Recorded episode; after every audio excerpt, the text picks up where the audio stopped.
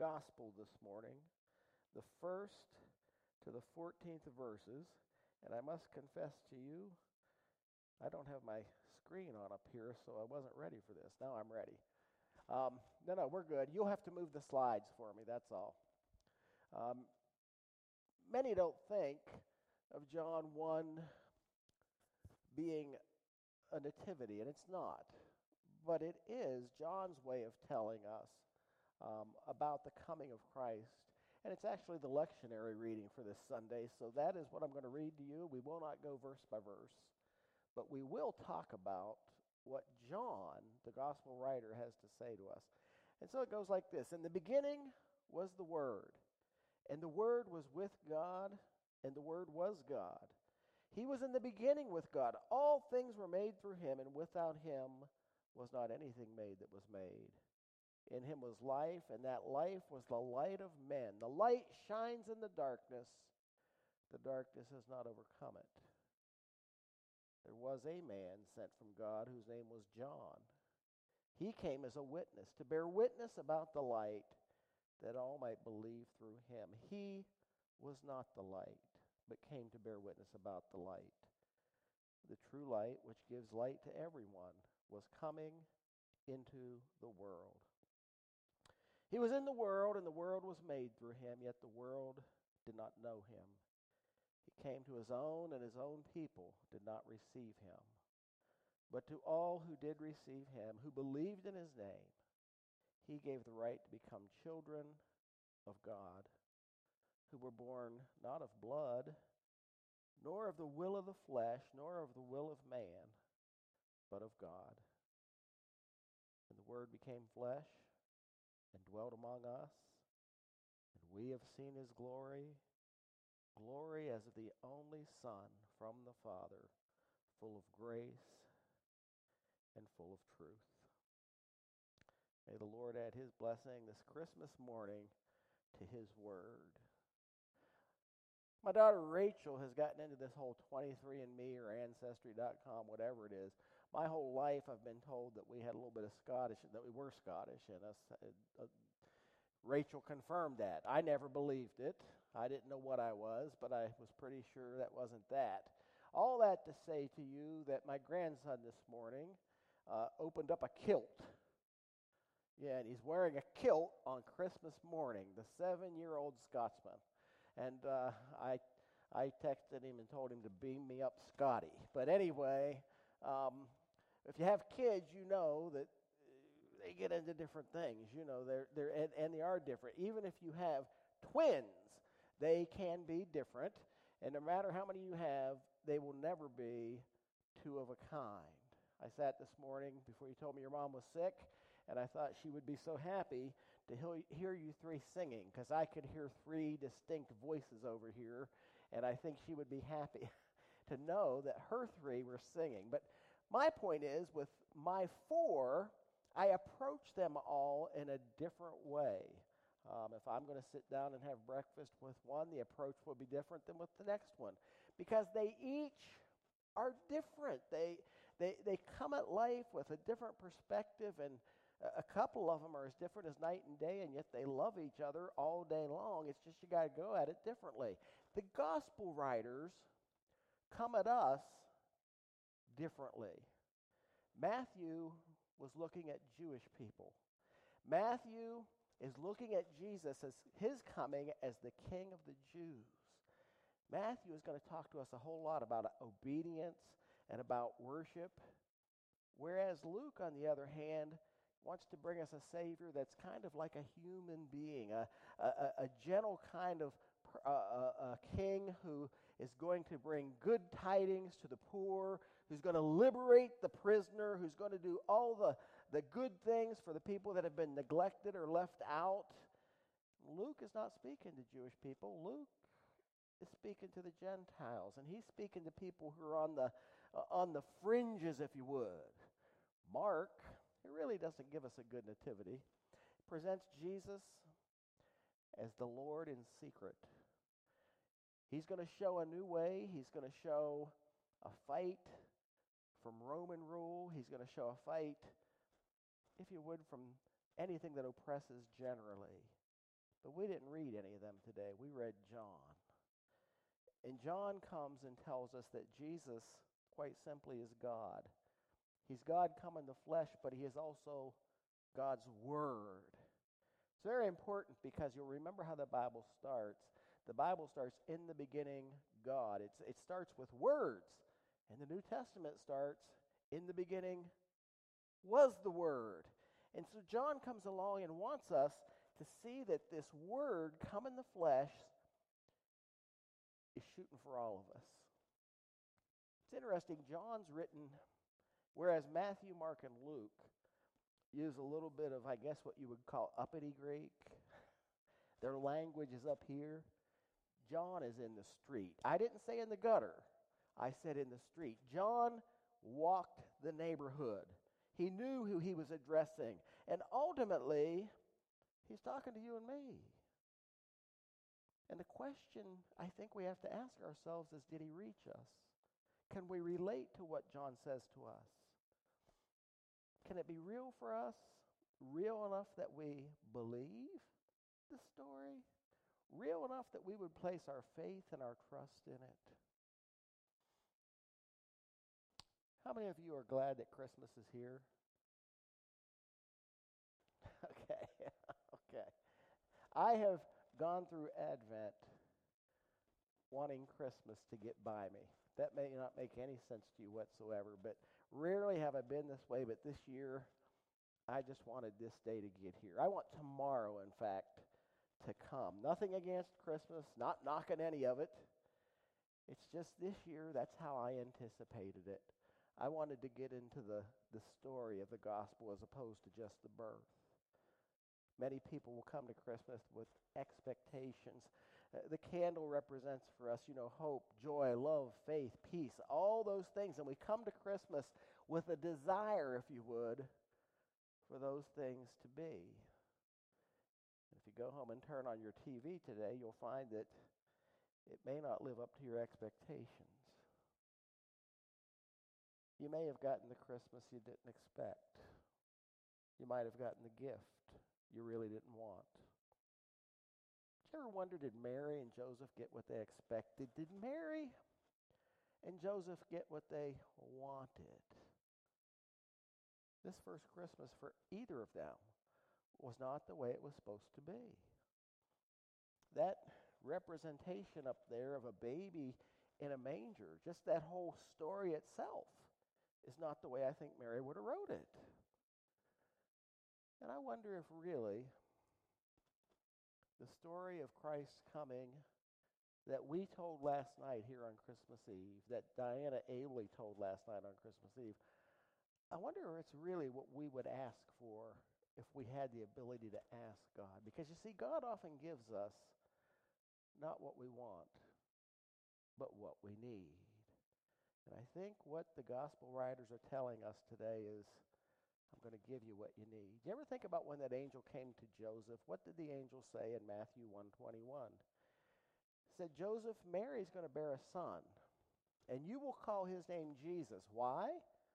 For he will save his people from their sins. You see, that's what we need. I don't think Joseph expected that. Jesus, give him the name Jesus. Joshua, give him that name Joshua. Let him be a deliverer. But why does he have to deliver us from sins? I'll tell you why. This is a piece of our lives that we can't fix ourselves. This is a piece of our lives that the harder we try, the worse it gets. He'll be the Savior for the one piece of us that we can't fix ourselves. And that means that you have to go beyond that and get to the cross, doesn't it? The real reason why Jesus came. Do you ever notice that some gifts take a long time to appreciate? That some gifts don't make sense till way on down the highway? I sat down the other night with a bag of money. Your pastor sat down with a bag of money. What's that about? When I was a kid, my grandmother gave me this, this bag of money. Actually, I'll, I should be a little bit more specific. It's a bag of buffalo nickels. she actually gave me an entire bank, and I went through it and sorted out the wheat pennies, the buffalo nickels, and I kept all the silver and the buffalo nickels in one of those old bank bags with the drawstrings, and I haven't opened it up forever. In fact, it was in Florida with my mother before she died, and I went down and got it. She gave it to me finally. But I opened it up and went through those nickels the other night, and I'm looking through those dimes. And the reason it makes sense now, you see, I'm sixty, is because I got that bag and that bank and those nickels and those dimes and those quarters and a couple of silver dollars because I was named after my uncle who didn't live past the age of twenty-seven. And my grandmother said, "This will be his." And all these years later, as I'm sixty years old, there's something special about that. I, I lived with my grandmother for a number of years, and there's something special about that gift. And I was thinking to myself, now when, when I go, what happens to that?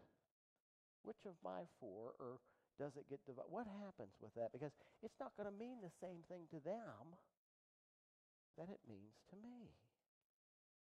You can't appreciate some gifts till you get to the purpose. Christ is born of Mary. Jesus is born in Bethlehem. Go tell it on the mountain, but it doesn't make sense till Jesus gets atop cross, the cross of Calvary, that you figure it out. Because the sinless life born in a manger died upon a cross, still a sinless life.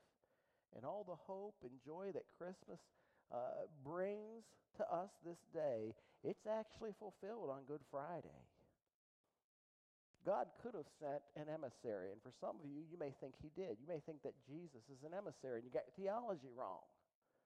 Jesus is the Trinity. He's part of God. He came. You see, God didn't choose to send someone else. God cho- chose to come himself. And I wonder then if that isn't why John doesn't give us that nativity like Luke and Matthew do. I, I wonder if John's not trying to tell us what God's really like. In the beginning was the Word. Now, I've got to tell you something about John. Remember, he's the one that Jesus loved. Remember, when they're at the supper, he's got his head on Jesus' shoulder. You know, when the rest of them are all gone, do you know who's still living? John. John's still writing. You'll remember he went out on that Isle of Patmos. Many years down the line, John wrote this. It's another first verse of a first letter, First John, the epistle. And it says this about Christ. Listen close.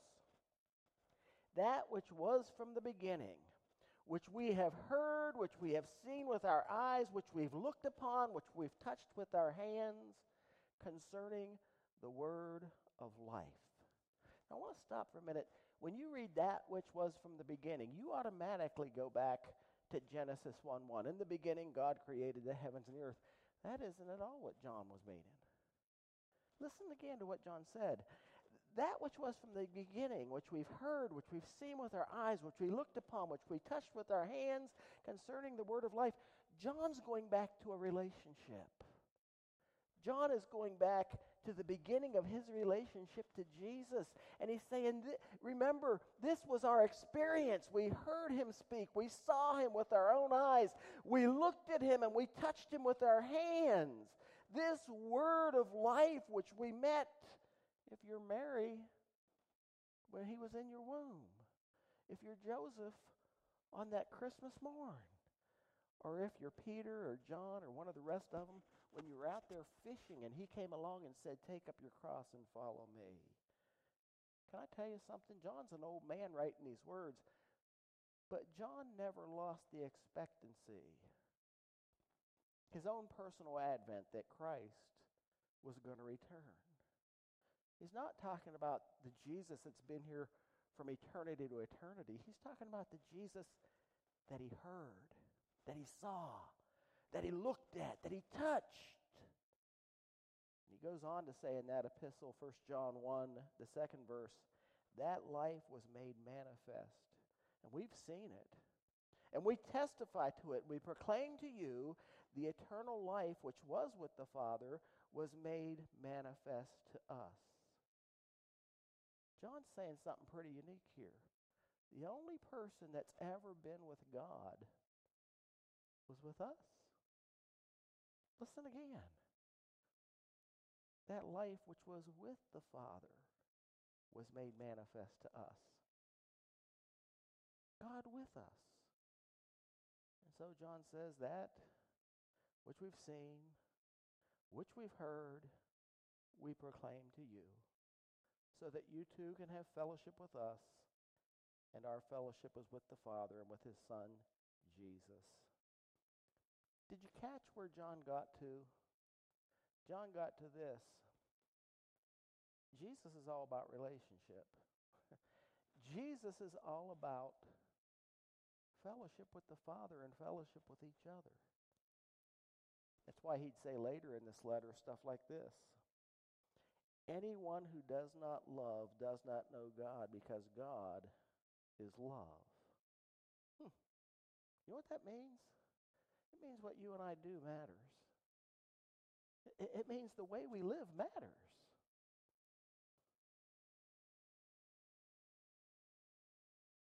Because God is love. It begins here in a manger. It begins there on a cross. John is saying to us that God is love. And if we know him, we'll love like he did.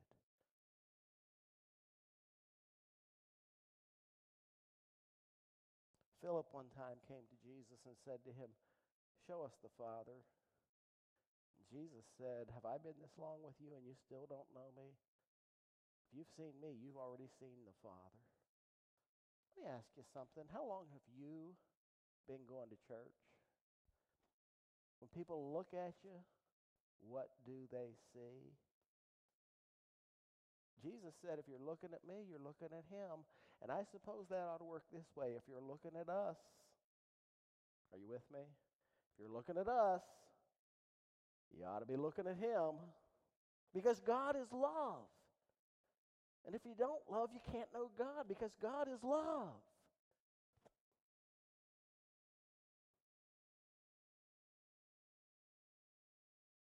Actually, in this letter, in the second chapter, John would say this. I'm writing you no new commandment, but an old commandment that you heard from the beginning. The old commandment is the word you've heard. What was the old commandment? Remember when they came to Jesus and said, what's the important thing? What is the most? And Jesus said, love the Lord your God with all your heart, soul, strength, and mind. And then he said, and the second's just as important. Love your neighbor as yourself. Jesus, John says, I'm, I'm not telling you anything new. I'm telling you what you've known since you knew him.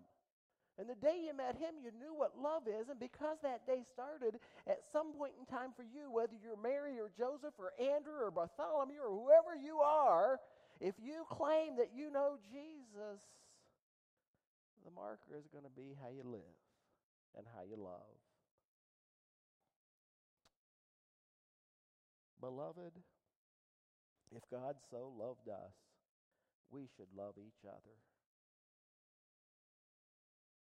You know, Jesus said in the other gospel, in Matthew's gospel, these words, I didn't come to call righteous people to repentance. I came to call sinners. The physician doesn't heal people who are well.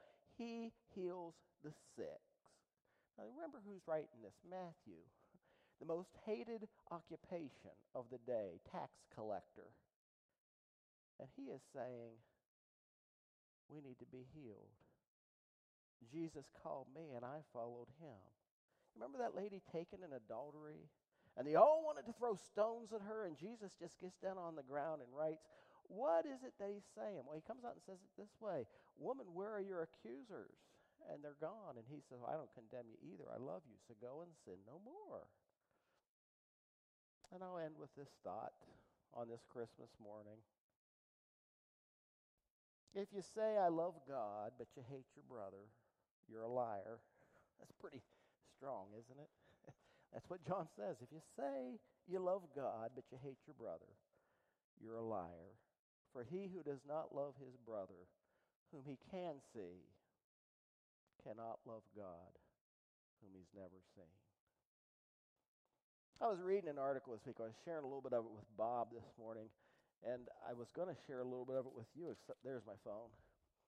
It specifically was written for pastors, so keep that in mind.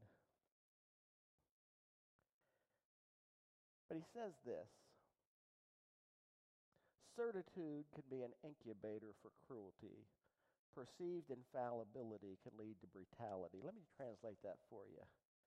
If you think you're always right, that'll come out. You see, we aren't always going to have things right. That's why we walk by faith. We aren't always going to know for sure. And any time that we think we know for sure is when we run the risk of being really the cruelest, probably most dismissive and rude people there are. I'll tell you a quick story. When you hear the word John Calvin, you probably think Protestant Reformation, right? Think one of the church fathers, right? Well, there was a guy alive at the time that John Calvin was leading uh, the Protestant Reformation, at least getting it, helping get it started, and his name was Michael Servetus. He had several names that sounded like that, and I'm probably messing that one up.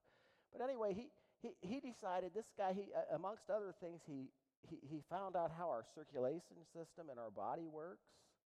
But he was also a a pretty good theologian. And he decided that he wasn't going to buy into the Reformation's understanding of the Trinity, something that we accept pretty plainly today. He said, I'm not buying that. So he kind of offended John Calvin in that. But, but then he went a little bit further and he said, I'm also not going to buy into the Catholic Church's understanding of Christ. Their Christology isn't going to fit into my worldview. And at that point, he literally put himself in between a rock and a hard place. Because now he's got the Catholic Church on one hand unhappy with him, and the Reformers on the other hand unhappy with him. And he decided that the safest place to run was to the Reformers. And he goes to Geneva where, where they were, to the part of Geneva where they were. And John Calvin had him burned at the stake. Isn't that a great story? I tell that to you today for this reason. If anyone says, I love God, but hates his brother, he's a liar. If you can't love the ones that you can see, how can you ever love him who you've not seen? Church, on this Christmas Sunday morning, if Christ is born in you, whether it was today or twenty years ago, that relationship should be evident in how we live. Should be evident in how we live. Jesus is born. Amen. Eric, we're going to sing. I don't know what it is, but